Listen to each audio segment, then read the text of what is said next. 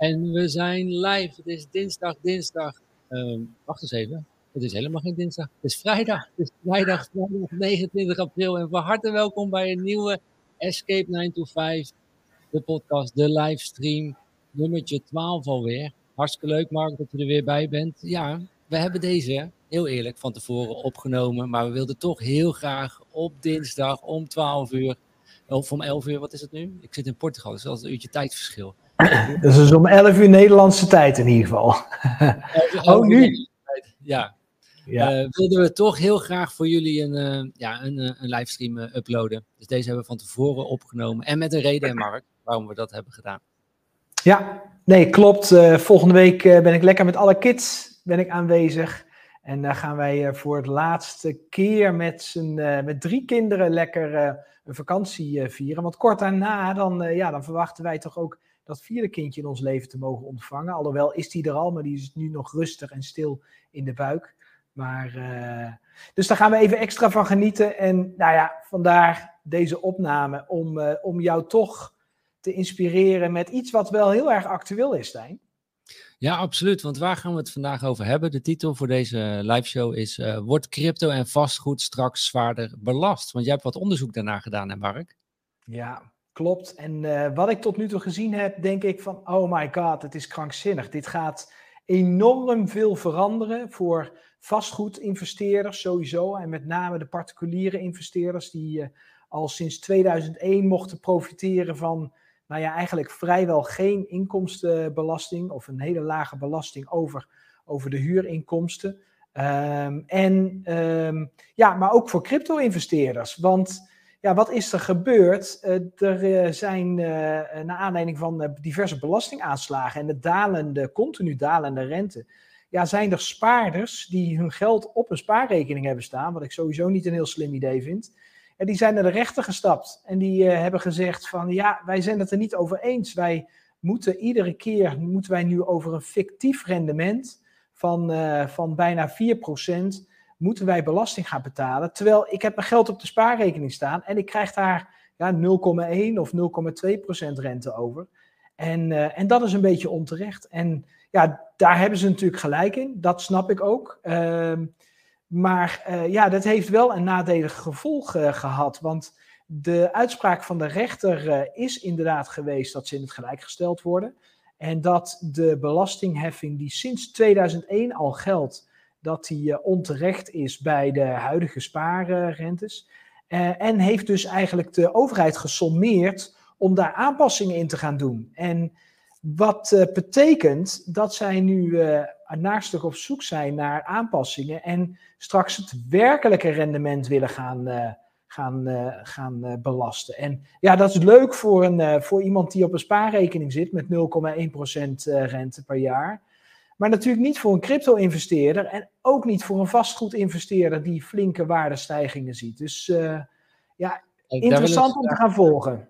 Ja, daar, daar willen we het vandaag eens met elkaar over, over hebben en ook met jullie over hebben. Maar ter voorbereiding aan deze live show zat ik uh, te denken, Mark, en dacht ik eigenlijk van, hé, hey, belastingen. Maar waarom betalen wij überhaupt nog belastingen? Want we hebben toch afgelopen jaren heel goed kunnen zien dat overheden en banken heel goed in staat zijn om zelf geld bij te drukken. Waarom moeten wij dan de, de kas van de overheid gaan spekken met ons verdiende geld? Terwijl ze het aan de andere kant kunnen ze het ook zo zelf bijprinten. Waar, waarom zijn er überhaupt eigenlijk nog belastingen? Waarom is die vraag eigenlijk niet bij de rechter gesteld? ik vind het een goede vraag. En uh filosofisch. Wel, welk antwoord heb jij daarop gevonden? Wat denk jij dat er nog aan, waarvoor er nog belastingen geheven moeten worden? Nou, uh, kijk, ik, eh, ik, hoe ouder ik word, hoe vaker wij deze livestreams opnemen, hoe meer we bewust worden van hoe het systeem eigenlijk, hoe verrot het gewoon eigenlijk in elkaar zit. En daar baal ik van, weet je. Want ik heb liever gewoon een heel plausibel en een heel goed systeem voor iedereen want nu, een verrot systeem leidt eigenlijk tot heel veel problemen bij onschuldige mensen. Die er niet bewust van uh, mee bezig zijn en die het niet doorhebben. Die worden keihard in hun portemonnee uh, telkens uh, getroffen. dat hebben we natuurlijk al gezien met, de met de bankencrisis, met de smerige hypotheken die worden aangesmeerd. Snap je? Dus ik ben gewoon meer voor een, een goed systeem. En ja hoe meer we ons erin verdiepen, hoe meer ik daar uh, mezelf ook in verdiep, kom ik er eigenlijk achter dat ik, mijn waardes liggen denk ik wel heel erg uh, dicht bij de libertarische gedachte. En dat is veel meer de gedachte van vrije wil. Dat ik zelf mag bepalen met wie ik wil samenwerken. En dat ik het zelf vrije wil heb. En dat er geen, überhaupt gewoon nergens, geen dwang opgelegd mag worden. Uh, er mag geen dwang opgelegd worden met een, met een prik. Maar eigenlijk mag er ook geen dwang opgelegd worden door, met, met belastingen. Ik denk dat ik daar wel uh, steeds meer achter sta. Want in die end, als jij geen belasting gaat uh, betalen, komen ze je ophalen. En kun je in de bak belanden. Dus in die zin, belastingen zijn gewoon verplicht en zijn niet, niet vrijwillig. Er zit gewoon dwang bij. Ja. En ik, ik, ik denk dat we als, dat klinkt heel gek, hè, want we zijn natuurlijk gebrainwashed door het systeem. En niet mee opgegroeid. Maar ik denk in die end dat wij mensen daar niet voor gemaakt zijn. We worden nu zo uh, gepamperd door de overheid, dat je eigenlijk altijd weet als het helemaal fout gaat. En dat is een fijne gedachte. Lost de overheid het wel weer op, hè? Uh, Maar tegelijkertijd kun je dus ook beslissingen maken van ja, hey, de overheid lost het toch altijd wel op. Maar dan dus is er geen drang meer bij om goede relaties aan te gaan met je familie of met je vrienden en met mensen om je heen. Want die heb je niet meer nodig. De overheid lost het op. Stel dat die overheid niet zou zijn. Ik denk dat wij met z'n allen heel anders met elkaar omgaan. En dat we veel meer voor elkaar gaan zorgen, voor elkaar gaan opkomen. En dat je eigenlijk een, een groeiende, waanzinnige samenleving gaat, uh, gaat krijgen. Ja, amen. Ik ben het helemaal met je eens. Ik, uh, ik, ik voel het direct en het is absoluut waar. Op het moment dat er geen sociale zorg is, uh, dan, uh, dan zullen vrienden, familieleden zullen gaan helpen. Of op het moment dat je die in een uitzonderlijke situatie uh, niet hebt, zullen er zelfs buren zijn die, die zien wat er gebeurt en zullen met je meekijken. Er zal een veel grotere betrokkenheid bij de directe omgeving zijn en er zullen veel meer initiatieven lokaal gedaan worden. Ik, ik, ik, ik leef die overtuiging helemaal. Wij zijn recent zijn wij eigenaar geworden van een, van een boerderij. Uh, hier, in, uh, hier in Heemstede samen met 199 andere gezinnen. En uh, daar is een boer die, die, die zorgt voor alle juridische dingen. Die zorgt dat er een goed plan gemaakt wordt voor de, voor, om, om, om te planten, om te oogsten, om alles wat daarvoor en daarna moet gebeuren. Maar het wordt gedragen door de community, het wordt gedragen door de vrijwilligers. Van de week uh, stuur ik jou ook al een foto, uh, Stijn, van uh, nou, ik ben nu op mijn boerderij aan het werk. Ja, en, en dat geeft een machtig mooi gevoel. Maar ook de connectie die ik heb met de mensen die samen met mij daar vrijwillig aan het werk waren. Ja, we doen het samen, we lossen het samen dus op. We kunnen het niet meer in de supermarkt vinden, het groente en het fruit wat we willen hebben. Nou, gaan we het toch samen maken. En, en, en ik ben ervan overtuigd dat dat zal gebeuren op het moment dat een overheid zich terug zal trekken en daar uh, zich alleen mee zal bemoeien op het moment dat het is. En tegelijkertijd, weet je, sommige dingen zijn natuurlijk wel makkelijk. Uh, als je het hebt over een brug die ergens gebouwd moet worden, die buiten jouw wijk ligt, hè, of buiten jouw stad überhaupt ligt, maar waarvan het wel handig is uh, om, om, om het transport te versnellen, ja, daar moet natuurlijk iets overkoepelends, een, een orgaan zijn die dat regelt, namens die steden, of namens die provincie, of namens dat land dus ik, ik zie wel een functie voor een, een community, zeg maar, en een aantal leiders die, eh, die dat eh, op willen, willen pakken. Alleen, ik zie ook inderdaad dat ze dan terug moeten gaan, iedere keer naar de community. Je moet zeggen, oké, we willen dus die brug gaan maken. Uh, nou, hoe gaan we dat betalen? Hoe gaan we dat, uh, hoe gaan we dat met elkaar afspreken? En ik denk dat dat is natuurlijk ooit waar het mee begonnen is en waar een overheid mee gestart is. Ja, maar dan zou je bijvoorbeeld, nou als jij dus daarvoor bent voor die brug, zou je zelfs aandeelhouder kunnen worden van die brug. Kan het je zelfs een inkomstenstroom gaan opleveren. Ja. En, en, en, er gaan zoveel nieuwe andere economieën weer ontstaan. En ik geloof echt in heilig dat wij als mensen de oplossingen kunnen vinden en dat we daar geen uh, overheid voor, uh, voor nodig hebben. En ik heb het trouwens toch, dit is, dit is wel heel grappig Mark, dit, is, uh, dit staat gewoon op, op Wikipedia. Wikipedia staat het gewoon. Ik denk, ik zoek even op ontstaan belastingen. En dan krijg je als eerste zoekresultaat in, uh, in Google uh, met de, de bronvermelding uh, Wikipedia. Ik zal het eventjes voorlezen. In 1914 werd de eerste vorm van belasting op inkomen ingevoerd. Het doel van het invoeren van inkomstenbelasting is om naar draagkracht te belasten. De rol van de overheid is sindsdien alleen maar groter geworden. Vandaar dat de overheid steeds meer geld nodig heeft om alle taken te kunnen uitvoeren. ja, ik ben benieuwd wie dat erop heeft gezet. Maar heb jij dat erop gezet? nee, ik heb het er niet op. Het staat gewoon op, nee, maar gewoon op een officiële nee, ik snap, ik, ik, ik, snap het, ik snap het. Nee, het, het is waar. En het, het, het, klopt, het klopt helemaal. Dat is precies wat we hebben zien gebeuren. En ik denk niet dat dat in ons belang is. Ik denk dat uh, het inderdaad fijner zou zijn wanneer er een kleine uh, overheid zou zijn en dat er minder geld heen zou hoeven te gaan en dat we het meer lokaal oplossen. Ik denk dat we dat uitstekend kunnen en waar het niet kan, weet je, ook daar komen we er dan wel uit. En in zekere zin, hè, Stijn, weet je, we, we gaan het er vandaag niet zo heel veel over hebben, over blockchain, maar laat ik het dan wel toch genoemd hebben. Als je gaat kijken naar iets wat community-driven is, dan hebben we het wel over blockchain en specifiek over Bitcoin en Ethereum. Dat is, dat is community-driven. Niemand is de eigenaar van. Uh, het, en, terwijl de ontwikkeling die gaat daarin door. Alles wat ervoor nodig is, uh, uh, wordt, daar, wordt daarin overlegd samen en daar wordt voor geprogrammeerd. En collectief wordt daar vervolgens aan, aan, aan, bepaalde codes die geprogrammeerd zijn, wordt daar goedkeuring aan gegeven of niet. Um, dus het is er al en het werkt internationaal. Um, en ik denk dat dit ook een van de dingen is die wij gaan zien in de komende tien jaar. Uh, dat blockchain ook daarin een belangrijke functie kan gaan, uh, kan gaan uitoefenen. Om voor mensen zoals jij en ik, die het uh, ja, liever zelf willen regelen. En met ons heel veel mensen, steeds meer mensen die we daarin spreken natuurlijk. Um, ja, dat je het op die manier kunt gaan regelen. En wie weet, Stijn, hebben we straks een blockchain land met, uh, met grond, virtueel of in het echt. Ik weet het niet, het maakt me niet uit. Maar we gaan het zien. Ik denk dat die ontwikkeling niet tegen te houden is. En dan mogen we het zelf gaan inregelen. En is dat makkelijk? Nee, het is niet makkelijk. En dat is de reden waarom dat systeem ook al sinds 1919 uh, eh, ook al op deze manier uh, bestaat. En in zekere zin belasting bestaat natuurlijk al zolang de mensheid er is.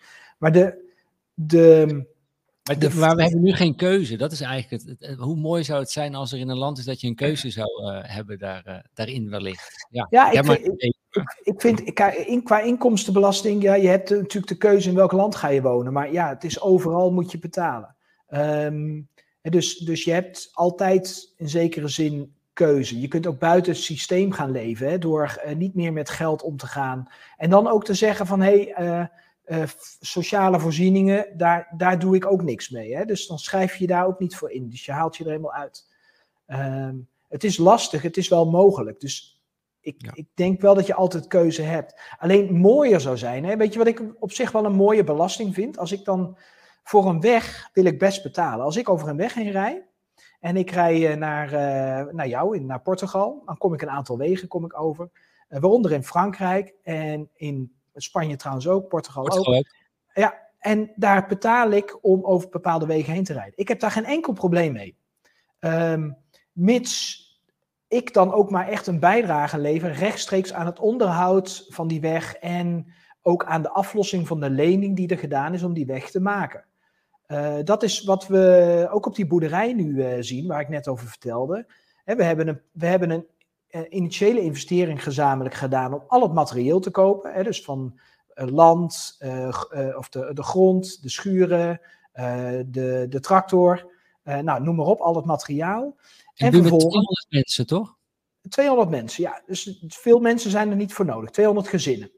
En, um, en vervolgens betalen we maandelijks betalen we een bedrag om voor het rijden en zeilen. Dus voor uh, personeel wat we daar inderdaad op hebben zitten, voor alle verzekeringen die je daarvoor nodig hebt, et cetera. Um, en, um, en vervolgens komen we als het oogsttijd is, komen we onze oogst halen.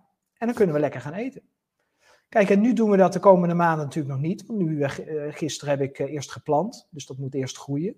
Maar over een paar maanden, dan kun je dat ophalen. En dat is al van mij. Dus ik hoef dat niet meer af te rekenen.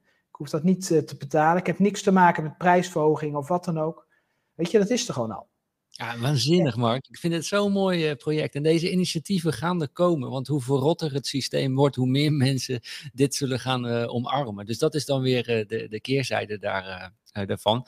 En laat ik één ding even ophelderen voor iedereen. Mark en ik zijn niet tegen de belasting dat wij geen belasting willen betalen. Wij willen absoluut belastingen betalen. Wij willen 30, 50 procent belasting betalen. Alleen nu betalen wij belasting aan een partij, geven we geld aan en we weten niet wat ermee gebeurt. En, Maar wij zouden die, moet je nagaan dat je zelf, iedereen gewoon die 30 tot 50 procent opzij zet. En je moet het uitgeven. Maar jij mag wel zelf bepalen waaraan je het uitgeeft. Wat voor samenleving zouden we dan krijgen? Dan zorgt er een partij voor een sociaal vangnet met zorg dat we dat regelen. Uh, voor gehandicapte mensen bijvoorbeeld maken we een potje met z'n allen. Of dat, dan steun je een bepaald fonds. Maar laat ons dat gewoon organiseren. En, en dan zie je ook waar je geld naartoe gaat. En nu gaat je geld gaat dus uh, naar een overheidsorgaan. Wat eigenlijk geld kan bijdrukken en wat ook geld bijdrukt. Dus je wordt enerzijds drukken ze geld bij, ontstaat de geldontwaarding. Hebben we nu te maken met inflatie ook nog eens? Ja. Natuurlijk ook door de corona en de oorlog, maar ook door die geldontwaarding. Wordt je geld dan minder waard? Dan verdien je geld en dan moet je dat geld afdragen weer aan hen. Um, door middel van belasting. Je wordt eigenlijk aan twee eh, kanten eigenlijk uh, ja, uh, gepakt. Terwijl je weinig invloed hebt waar het naartoe gaat. Dat is denk ik meer ons punt. Dat zouden wij meer willen, willen zien. Absoluut. En, en het is ook een mooi bruggetje, Stijn. Ja. Sorry Stijn, dat is ook een mooi bruggetje wat je noemt. Want als je het hebt over twee keer belasting betalen. Want dat is eigenlijk wat we doen. Hè. We betalen heel veel belasting. We betalen eerst inkomstenbelasting. Vervolgens staat het op onze rekening. Dan moeten we vermogensrendementsheffing betalen. Vervolgens moeten we van dat geld waar we al belasting over betaald hebben, moeten we onroerend goedrechten moeten we betalen. We moeten uh, uh, vuilnisbelasting moeten we betalen, of hoe het dan ook heet, waterschapsbelastingen, et cetera, et cetera. Dus uh, we hebben, ik heb is lang geleden ooit met een, met een collega toen wel eens neurderig zitten uitrekenen wat we aan totaal aan belasting moesten betalen. We kwamen op meer dan 80% uit. Wat uiteindelijk naar belastingen weggaat, uh, inclusief de inkomstenbelasting die je betaalt. Dus denk aan alles, hè? wegenbelasting, uh, hondenbelasting, gemeentelijke belastingen. Tel het allemaal maar eens op. Stijn, het is krankzinnig. Ja, en, en, en als je er, als we, er, we houden zo op hoor, maar als je er eigenlijk verder over gaat, gaat filosoferen, dan wat, doen we eigenlijk als, als, uh, als burgers, zeg maar? Dat vind ik ook heel bijzonder om naar te kijken. Dat is bijvoorbeeld dat je, kijk, we weten allemaal, onze tijd op deze wereld is, is niet uh, onbeperkt, is beperkt. Dus je, je, je tijd, daar kunnen we met zekerheid voor iedereen zeggen, die is beperkt en zal nooit meer worden. Je weet alleen niet wanneer het, uh, het einde is, uh, zeg maar, maar hij is beperkt. Dus wat gaan wij doen? Onze belangrijkste asset, tijd, gaan wij inzetten om geld te verdienen. En gaan wij, daar willen we geld voor, voor ontvangen. Terwijl geld is er in overvloed, want dat kan dus bijgedrukt worden. Dat, dat, is eigenlijk als je erover na gaat denken een hele gekke gedachte. Waarom ga ik iets wat schaars is inleveren wat eigenlijk bijgedrukt in totale overvloed is? Ja. En dan sterker nog, dan zijn we zo bereid dat wij onze tijd willen opofferen. Maar we doen onze gezondheid, doen we daar ook nog eens eventjes bij. Want dan krijgen we meer van dat geld wat er in overvloed is.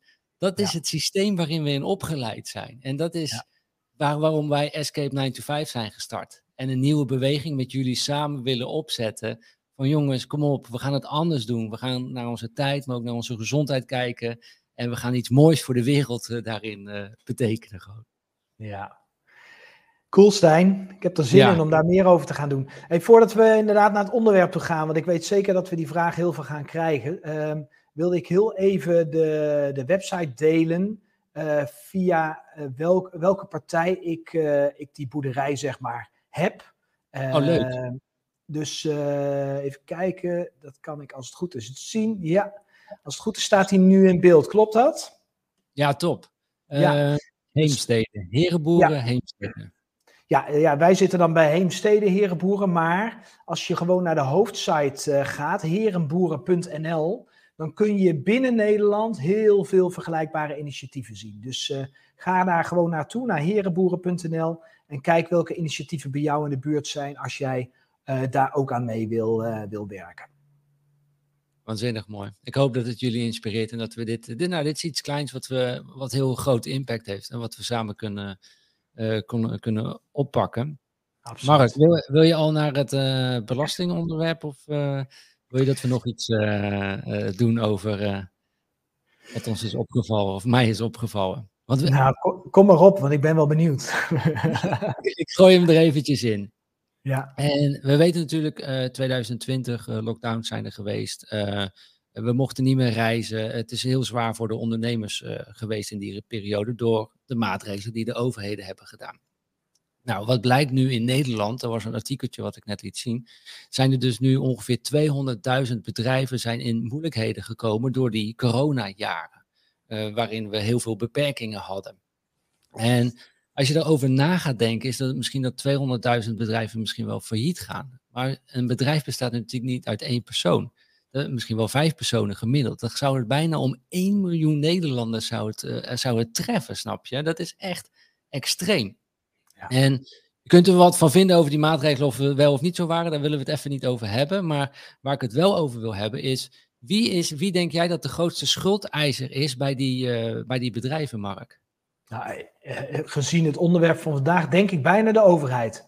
De Belastingdienst. De Belastingdienst, dus ja. ja. Ja, de Belastingdienst is de grootste schuldeiser bij die bedrijven. En daardoor zouden ze failliet gaan en zouden misschien naar 200.000 of misschien wel een miljoen mensen wel uh, licht hun inkomen, baan uh, verliezen. En dat vind ik ook, ja, moet ook aangestipt worden. Dat we weten dat geld bijgedrukt kan worden. En dan zouden deze bedrijven ten onder gaan, omdat de, schuld, de grootste schuldeiser bij, bij velen uh, de Belastingdienst is. Um, ja. Veroorzaakt door de overheid natuurlijk ook. En door de pandemie. Ja. We hebben, we hebben ook iets geks gezien hè, met die pandemie. Er, waar, er was uh, dat er vanuit de Belastingdienst, vanuit de overheid allerlei subsidies uh, kwamen voor, voor uh, ketens die het anders niet zouden redden. Hè, dus je moest dan bijvoorbeeld aantonen dat jouw omzet omlaag was gegaan. En als die omlaag was gegaan, dan kon je vergoedingen krijgen. Alleen achteraf wordt er nog een keer gekeken wat dat werkelijk is. En dan kan het achteraf nog een keer zo zijn dat je alsnog dat geld weer terug moet gaan betalen. En ik uh, voorspelde al eerder eh, dat, uh, dat in, in, in persoonlijke gesprekken met ondernemers dat dat een gevaar gaat zijn, omdat veel ondernemers dat geld al wel beschouwen alsof ze dat mogen hebben. Maar eigenlijk is het nog een lening totdat die controle achteraf heeft plaatsgevonden. En in die ruim miljoen ondernemers zitten er ook een hoop van dat soort schadegevallen, die dus inderdaad inderdaad door COVID, maar natuurlijk ook door uh, onjuiste of niet volledige informatie. Hè? Eh, of ze hebben het niet goed begrepen, of ze hebben er te makkelijk over gedacht, of wat dan ook. Laat ik even in het midden. Maar in ieder geval, doordat er uh, uh, een, een, zeg maar een uitkering verstrekt wordt, onder voorwaarden, uh, komen ook nu een hoop mensen in, in de problemen. En we hebben dat natuurlijk ook eerder gezien met de privébelastingen en met de, met de, met de toeslagen uh, die, uh, die in Nederland gegeven worden. Ook die worden achteraf, hè, die, krijg je, die kun je gewoon aanvragen en dan krijg je dat overgemaakt. Maar achteraf vindt er altijd een verrekening plaats. En de meeste mensen die afhankelijk zijn van toeslagen zijn de mensen die heel weinig inkom, inkomsten hebben, die ook minder zelfredzaam zijn.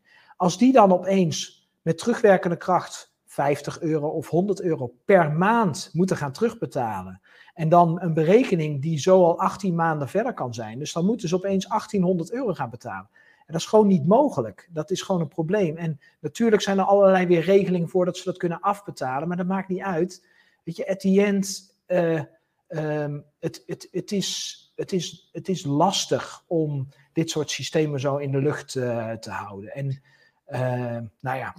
En, en som, ja, het is nou ook gewoon zo. Sommige mensen denken ook niet iets verder, zeg maar. En dat kun je ze ook niet, niet, niet kwalijk nemen, zeg maar. Maar gratis geld bestaat gewoon niet. En nee. uh, dat, dat, werd natuurlijk gedaan in 2020 en de overheid springt erbij. En we, we, hier heb je het geld van de overheid en we houden je in leven. Maar we krijgen nu de rekening gepresenteerd met inflatie. En ja. daarvoor zijn natuurlijk ook heel veel mensen heel slim bezig geweest met hun uh, vermogen. Om te gaan kijken, oké, okay, hoe ga ik dat uh, beschermen tegen inflatie? En nou, ik denk een mooi bruggetje naar de, de, de belastingen die eraan zitten te gaan komen. Dan word je misschien straks extra belast op je, op je vermogen. Ja. Terwijl je, je wordt eigenlijk gedwongen met je vermogen op dit moment om risico te nemen. Want de spaarrente ja, leeft het gewoon geen reet op. Uh, de inflatie is hartstikke hoog. Dus je, je, je wordt gedwongen om uh, risico te nemen met je vermogen. Stel, je neemt dat risico, het pakt goed uit. Je maakt misschien 20% winst of meer. Ja. En dan word je extra belast. Dus voor het risico wat jij neemt, ga je extra belast uh, straks wellicht uh, worden. Dat is ook wel bijzonder. Ja, en dat wellicht, dat is wel bijna zeker. Het is alleen nog even de vraag hoe die cijfers er precies uit gaan zien. Ehm, wat ik, wat ik, ik, het probleem van belasting is altijd dat je vrij snel in de techniek zeg maar, kunt gaan duiken. Dus ik wil gaan proberen om voor iedereen die nu kijkt het zo luchtig mogelijk te maken.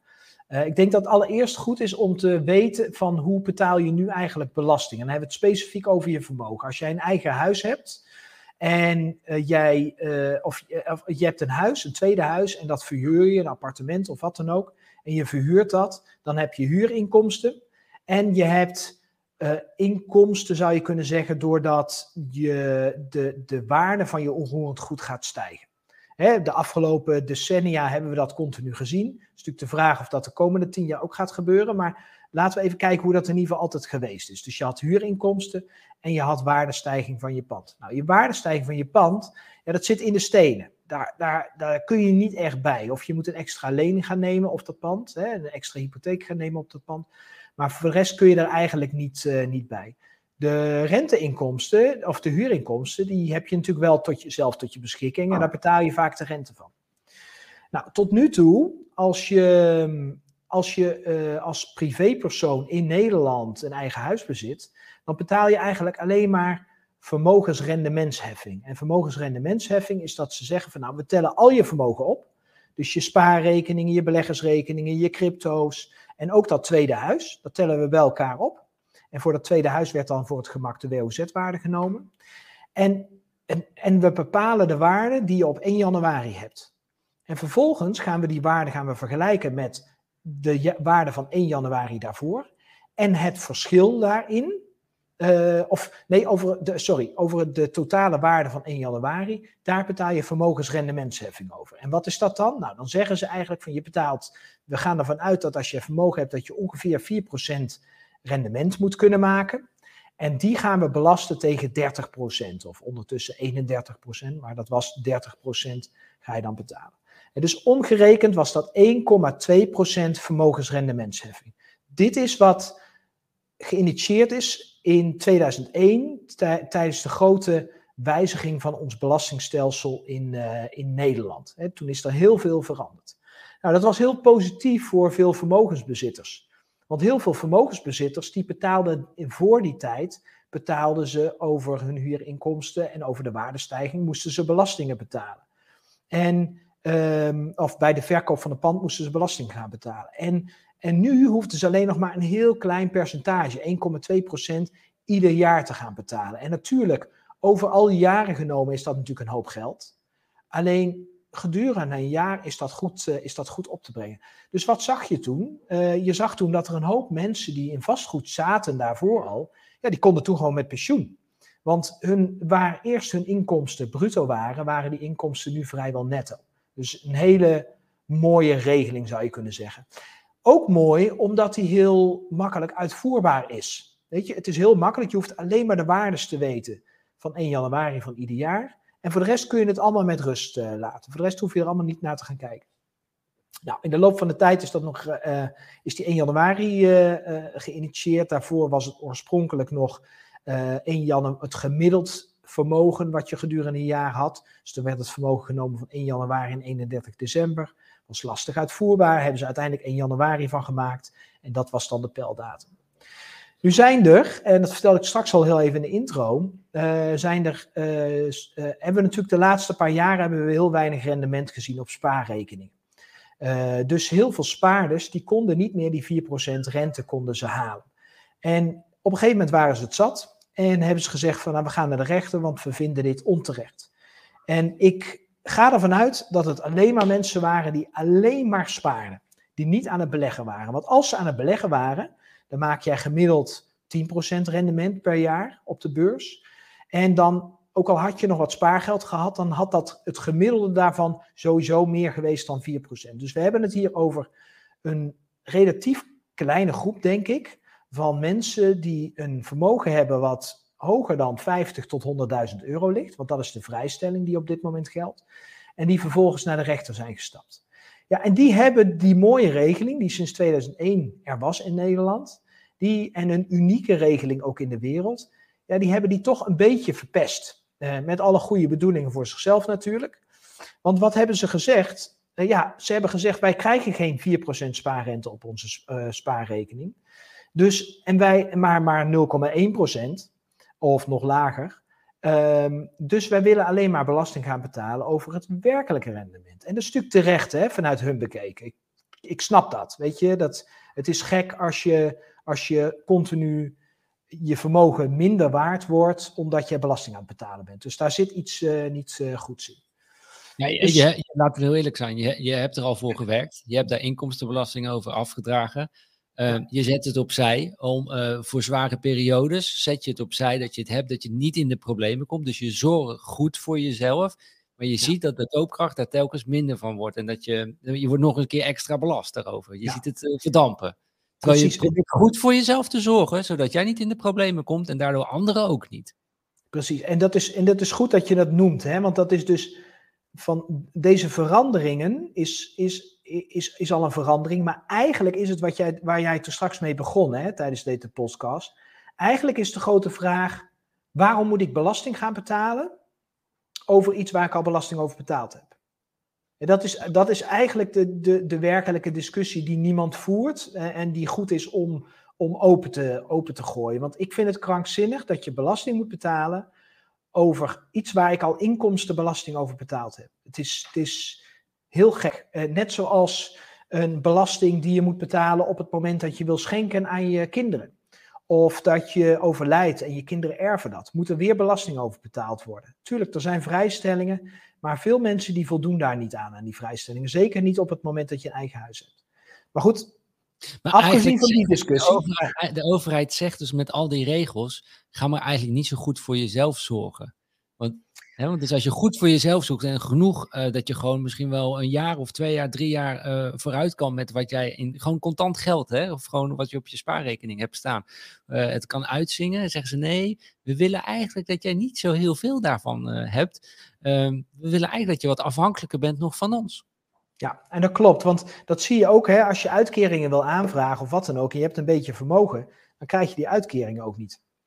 Hè, iemand die uh, altijd gespaard heeft en vervolgens uh, door omstandigheden, een ondernemer die altijd succesvol is geweest en vervolgens in, in faillissement uh, be, belandt, maar wel goed gespaard heeft al die, al die jaren, die zal geen bijstandsuitkering krijgen bijvoorbeeld. Dus, dus uh, en dat vind ik ook niet erg. Weet je. Maar dat kan bijvoorbeeld een boer zijn. Hè? Een boer die uh, hartstikke goed lopend bedrijf heeft gehad, heeft uh, ook netjes gespaard, heeft al zijn werknemers netjes betaald. En nu komt hij in de problemen door de stikstofproblemen. Ik noem maar wat. Komt in ja. de problemen, gaat hij failliet.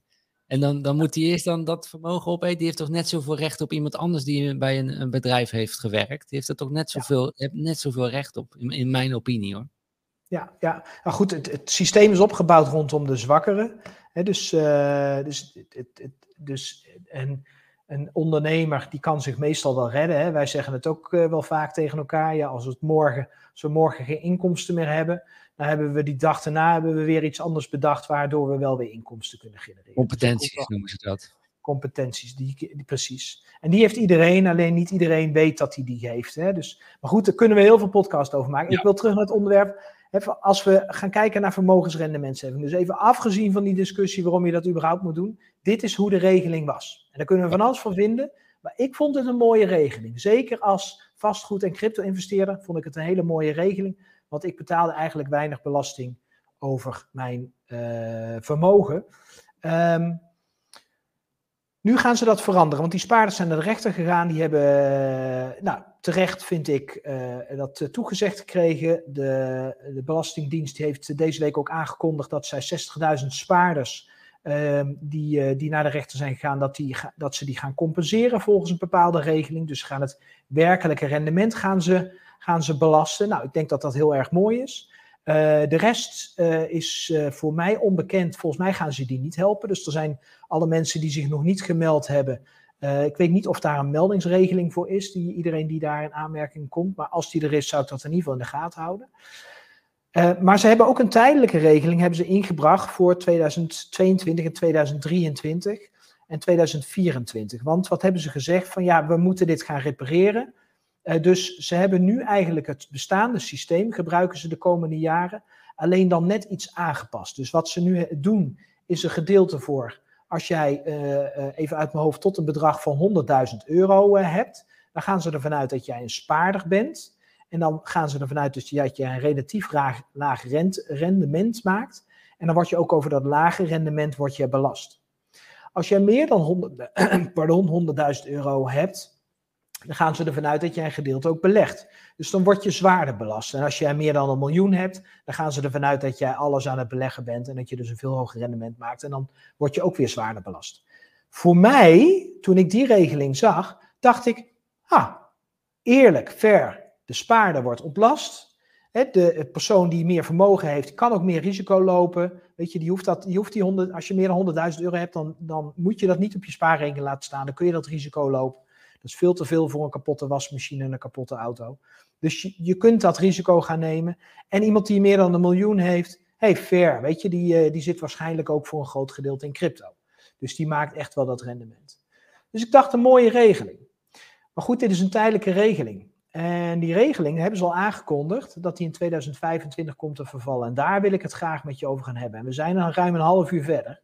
En dat snap ik. Maar we willen graag dat je het complete spectrum ook begrijpt. Van A, dat we niet, niet, niet voorstander zijn van überhaupt deze belastingsvorm.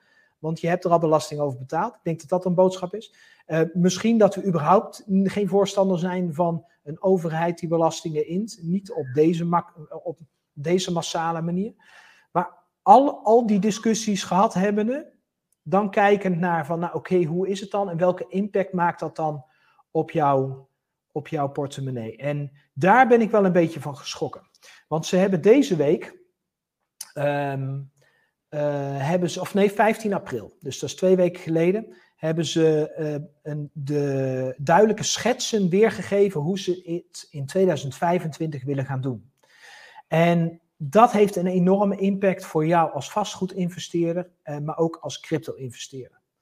Wat ze namelijk willen gaan doen, is voor iedereen in Nederland het, je, je vermogen aanwas, gaan ze dat noemen, vermogensaanwasbelasting. Ga daar ook maar op zoeken als je er straks meer over wil weten, vermogensaanwasbelasting, gaan ze innen. En wat betekent dat dan? Ze kijken eigenlijk, het lijkt een beetje op het huidige systeem, ze kijken naar de waarde die jij nu op 1 januari hebt. Dan kijken ze naar de waarde volgend jaar op 1 januari. En dan kijken ze in hoeverre jouw vermogen is gestegen. Ongeacht waar je het in hebt zitten. Dus als jij het in Bitcoin hebt zitten en Bitcoin is verdubbeld in het jaar, dan heb je een behoorlijke vermogensaanwas. Heb jij, zit jij in vastgoed met een tweede huis of een derde huis uh, en de waarde is flink gestegen het afgelopen jaar, dan heb je een behoorlijke vermogensaanwas. Dus daar gaan ze naar kijken. Dus ze gaan je, en dat werkelijke rendement gaan ze belasten. En we weten nog niet wat het percentage is. Dus laten we nu voor de discussie, en we hebben ook zo wat berekeningen die we wat willen laten zien, die we dankzij berekenhet.nl makkelijk konden maken, uh, willen we laten zien wat dat verschil in belastingen gaat betekenen ten opzichte van het huidige systeem en het, uh, en het nieuwe systeem. En dat is de eerste belasting die ze gaan heffen. En de tweede belasting is dat alle renteinkomsten en huurinkomsten voor jou als onroerend goedbezitter in Nederland ook belast gaan worden. En ik had het met jou al van tevoren er even over, Stijn. Ik ben heel benieuwd, want dit is natuurlijk een, een nou, wel een duidelijk. Een het, is, het is meer dan een schets die nu uh, gegeven uh, is op 15 april dit gaat het ongeveer wel worden, zeg maar. Ze willen nu gaan kijken welke discussies ontstaan er in de markt en, en, en welke problemen gaan we tegenaan lopen.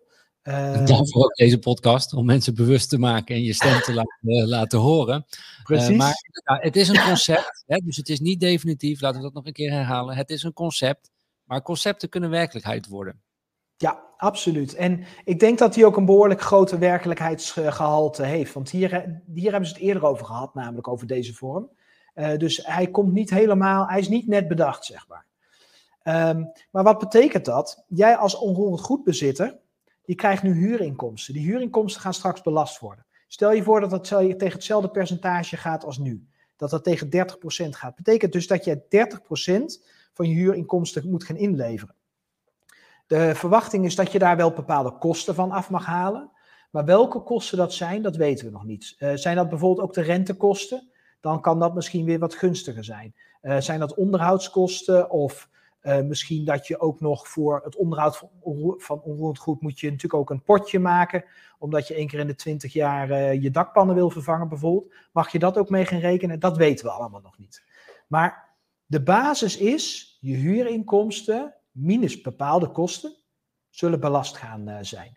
En ik denk dat ze het vrij simpel willen gaan houden. Omdat ze niet een, een heel systeem willen gaan hebben aan allemaal kosten die je eraf mag gaan halen. Dus ik, ik, ik denk dat ze, het vrij, dat ze liever meer tegen huurinkomsten en daar, daar, die gaan belasten, dan dat daar eerst nog een hele reeks aan kosten afgehaald mogen gaan eh, worden. Maar we gaan het zien. En interessant is ook, en blijf ons daar ook vooral voor volgen, want wij uh, volgen dit ook uh, op de voet. wij verwachten dat er rondom Prinsjesdag, dat hier weer meer over bekend gaat worden. Dus dat is in september van dit jaar, misschien het derde kwartaal, vierde kwartaal dan gaat daar uh, meer over bekend worden. En dan wordt het misschien wel definitief bepaald. Want ze moeten het definitief gaan bepalen, omdat ze ook alle ICT-systemen er klaar voor moeten maken om in 2025 die belasting te kunnen heffen. Nou, wat betekent dat nou? Um, als crypto-investeerder maak je natuurlijk gigantische rendementen. Stijn, afgelopen, uh, sinds 2015, sinds ik erin zit, ik heb krankzinnige rendementen heb ik gemaakt. En die rendementen, die heb ik allemaal kunnen maken door het geld wat ik al verdiend heb, waar ik al inkomstenbelasting over betaald heb. Vervolgens heb ik risico genomen en daarvoor ben ik beloond. En jaarlijks heb ik daarvoor ook iedere keer die belasting betaald. Uh, die belasting was ondertussen ietsjes hoger, 1,8%, 1,9%, maar in ieder geval heb ik daar belasting over betaald. En straks, als stel je voor, je zou, Bitcoin, je zou een portefeuille. Nou, laten we eens naar wat berekeningen gaan kijken die, ik, uh, die we hebben staan. Uh, eens even kijken welke we op het scherm uh, hebben staan. Nou, bijvoorbeeld deze. Het is een, een verschil tussen de huidige wetgeving. Je ziet in de linkerkolom zie je de huidige wetgeving zie je staan. En in de rechterkolom zie je staan wat je meer aan belasting moet gaan betalen. Nou, we hebben het hier over. Dan kun je iets naar beneden scrollen. Dan zie je staan wat ik heb ingevuld.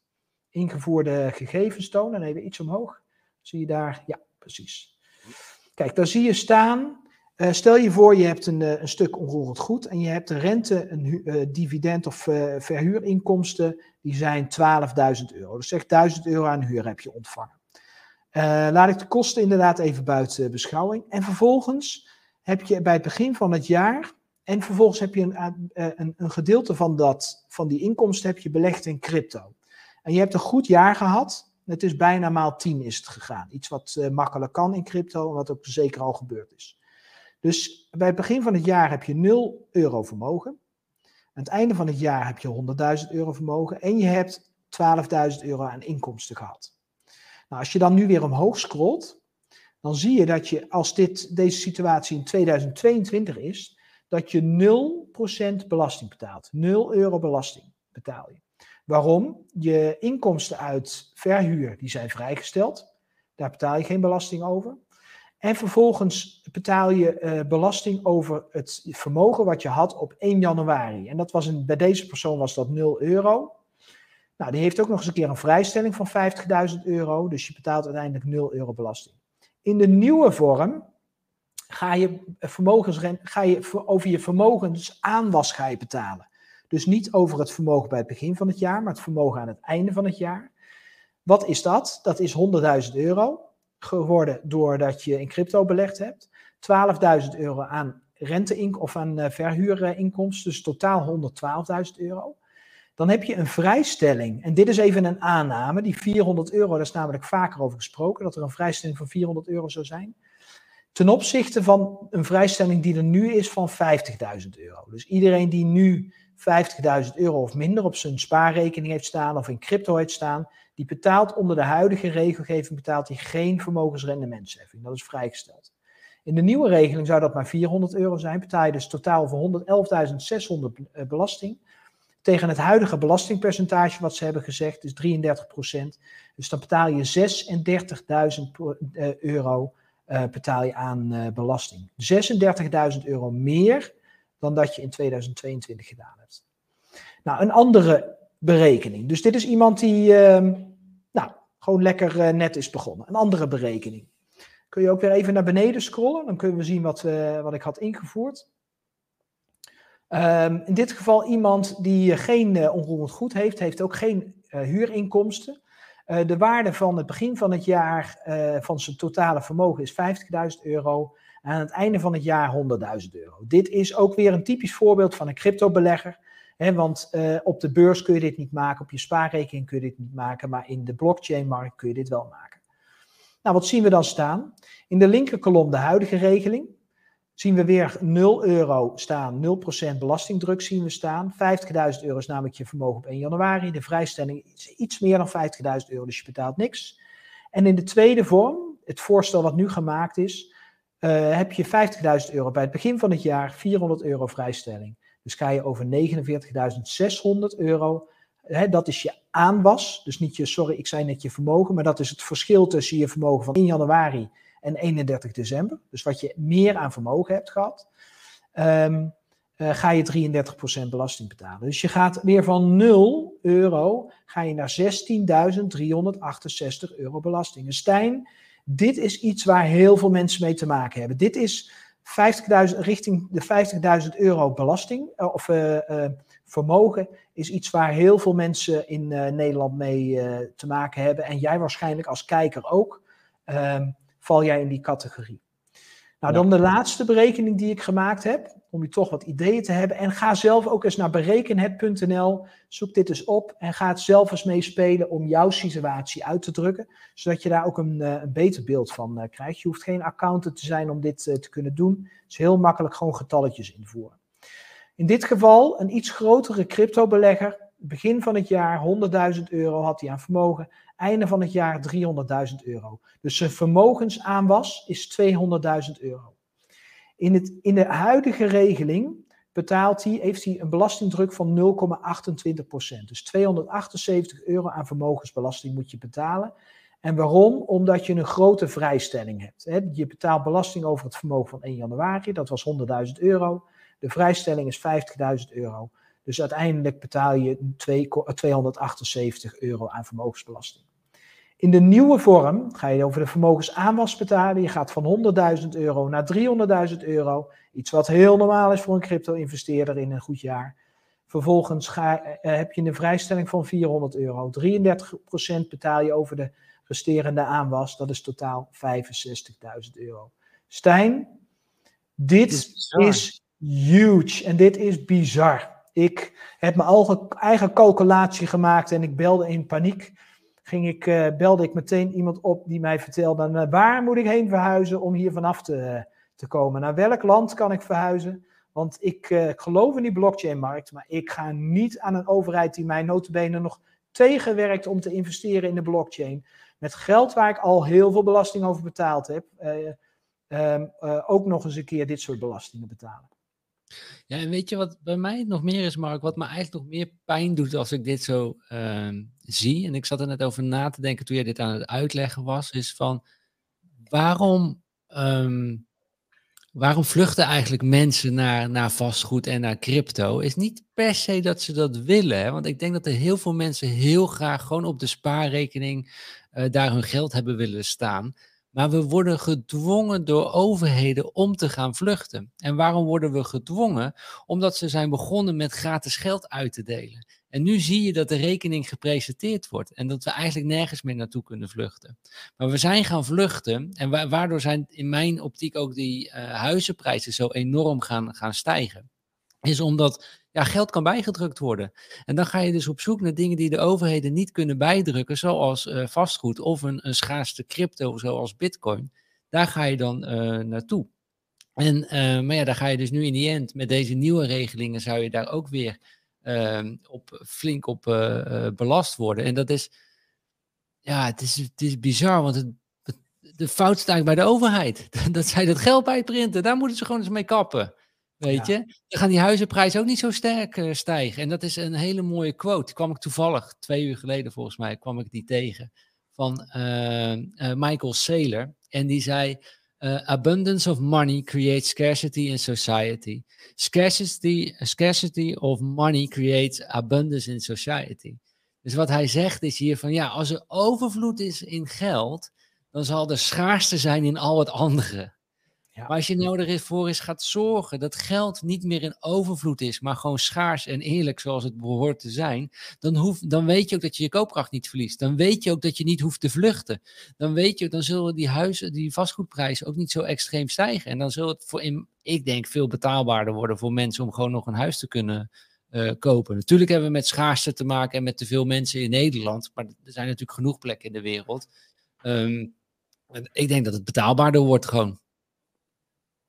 Ja, en plus wat, wat Michael Saylor eh, aangeeft, is dat de community komt weer centraal te staan, hè Stijn? Waar we het bij het begin van de podcast ook over hebben. Wat op het moment dat, er, dat een overheid zich terugtrekt, of wat op het moment dat er geen geld meer beschikbaar is, wat ga je dan doen?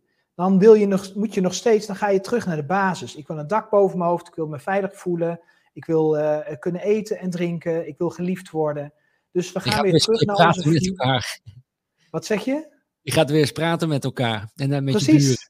je buren. Ja, precies. Dat is wat er gebeurt. Ik, uh, ik merk bij mezelf ook een enorme verandering. Ik, uh, we hadden uh, iemand nodig voor in de huishouding, hadden wij iemand nodig. vroeger ging ik naar een website en ging ik op zoek naar een nieuwe huishoudster die je daar dan kunt selecteren. Fantastische systemen. Ik heb nu een briefje opgehangen in de lift bij ons. En we hadden vier aanbiedingen binnen een paar uur tijd. Want er zijn er meer mensen die in de lift komen en die ergens anders schoonmaken. Plus heel fijn, zij komen, ze zijn hier toch al, dus ze kunnen direct door om dan hier schoon te maken. Dus weet je, de, de, de, ik denk dat je zoveel kunt doen samen. En uh, Michael Saylor zegt dat mooi. Ja. ja, en kijk, laten we het nog één keer duidelijk zeggen. Het is, wij zijn geen voorstander van helemaal geen uh, belasting, zeg maar. Wij willen met alle liefde en plezier willen wij uh, geld afstaan aan de community. Maar dat, dat je het gewoon wat meer ziet, snap je? Dus dat het naar kleinere, lokale nou ja, uh, communities gaat eigenlijk. Gewoon wat jij met het, het boerenland wat jullie hebben gekocht, dat je dat op die manier gaat, gaat doen. daar zijn wij groot voorstander van. Maar nu denken wij gewoon dat, ja, in ieder geval, spreek even voor mezelf, maar de, de overheid is veel te groot geworden. En eigenlijk zorgt dat voor heel veel problemen. En dat is zonde, want die problemen hoeven er niet te zijn als de overheid kleiner zou zijn en het gewoon meer aan ons als de burger gewoon overlaat. Wij komen wel met die oplossing uh, daarin. Dus dat is ook het, uh, de strekking van het verhaal wat we graag uh, mee willen geven aan jullie. En we kunnen het, hè? We kunnen natuurlijk community starten. Jij doet het in Nederland. Um, ja, het kan ook in het buitenland. Um, het kan, kan online, het kan overal. We doen het ook al wel, alleen we laten ons afhankelijk stellen van andere partijen. Als het, uh, of het nou het gebruik is van Facebook. Weet je, de, uh, hoeveel communities zijn er wel niet op Facebook? Prachtige initiatieven. Uh, alleen je afhankelijkheid is er wel van die ene partij waar je dat op hebt zitten. Op het moment dat die zijn hekken sluit, om wat voor reden dan ook, of jou uit het, van hun stukje grond afgooit, ja, dan heb je niks meer. Dan lig je buiten de community. Dus ik denk dat het goed is om gewoon na te denken over van hoe kun je het zelf creëren, maar hoe, kun je, eh, hoe ben je ook zelf in controle over de verbinding die je met elkaar hebt. kun je elkaar inderdaad ook altijd vinden op het moment dat het platform uh, weggaat, op het moment dat het land wegvaalt. Het is, uh, nou ja, goed, we kunnen heel veel filosofische podcasts volgens mij gaan houden over, over overheden, überhaupt over landsgrenzen. Kan ik ook hele avonden praten waarom die er, waarom die er eigenlijk niet zijn. Hè, ehm, of niet zouden eh, moeten zijn. Of niet zouden moeten zijn. Eh, hoe, hoe gek we het in de wereld allemaal ingeregeld eh, hebben. Um, maar goed. we, hebben, we hebben ons plasje al gedaan voor uh, vandaag. Uh, we bedoelen het echt vanuit een heel goed uh, hart. En juist, ik, ik denk dat we met elkaar, met jullie, we gewoon nog meer willen omringen. Dat we dan die hele mooie lokale communities kunnen, kunnen opzetten. Ehm, en dat, dat we met z'n allen een geweldige bubbel hebben waarin we dan mogen leven. En waarin we mogen groeien als mensen. Een bijdrage aan elkaar kunnen leven. En dat het echt een heel mooi uh, leven zal zijn voor, uh, voor iedereen. Het is niet makkelijk, het is niet eenvoudig. Het is moeilijker dan um, wat nu door overheden wordt aangeboden. Maar je ziet, het heeft wel een prijs. En de ja. vraag is, wil je die prijs betalen daarvoor? Ja, ja dat, is, dat, is, precies de vraag. En, en, en de vraag is ook, Stijn, kunnen we eruit? Weet je, zelfs als je het wil, kun je eruit. En misschien gaan we daar een keer een andere keer een podcast over, over houden. Van hoe zou je eruit kunnen stappen? Ja, goede vraag. inderdaad. Ik weet het niet. En als jij als kijker nou zit te kijken en jij dat, weet dat wel, laat dat dan even onder de video achter. Want dat willen we heel graag weten. We willen ons heel graag daar verder in verdiepen. Dus hoe kun je soeverein uh, worden? En als je nou ook graag meer zou willen weten over wat er uh, rondom vermogensbelasting in Nederland gaat veranderen, blijf ons dan in ieder geval volgen. Wij willen ook een, uh, een expert daarvoor gaan uitnodigen. wij hebben daar zelf nu een onderzoek voor gedaan en wij hebben dat, kunnen dat ongeveer nu aangeven. Alleen uiteindelijk kan een expert dat nog veel beter, zeker op het moment dat de plannen goed zijn. En als jij dat nou interessant vindt, Um, zorg er dan voor dat je dat ook heel even onder de video laat weten aan ons. En dan houden we jou daar ook van op de hoogte wanneer, wij dat, wanneer we dat gaan hebben en dan wanneer we die persoon uitgenodigd hebben. Mooi. Ik wil iedereen bedanken voor het, het kijken van deze video. Tof dat jullie erbij waren. Geef even dat duimpje omhoog, laat een reactie achter. En ik zou zeggen, volgende week, dan dinsdag, dat is dus over iets meer dan één week, zijn we weer live om 11 uur. Uh, Nederlandse tijd zijn we live met jullie. Ik zou zeggen, bedankt voor het kijken. Ciao, ciao. Tot dan. Hoi, hoi.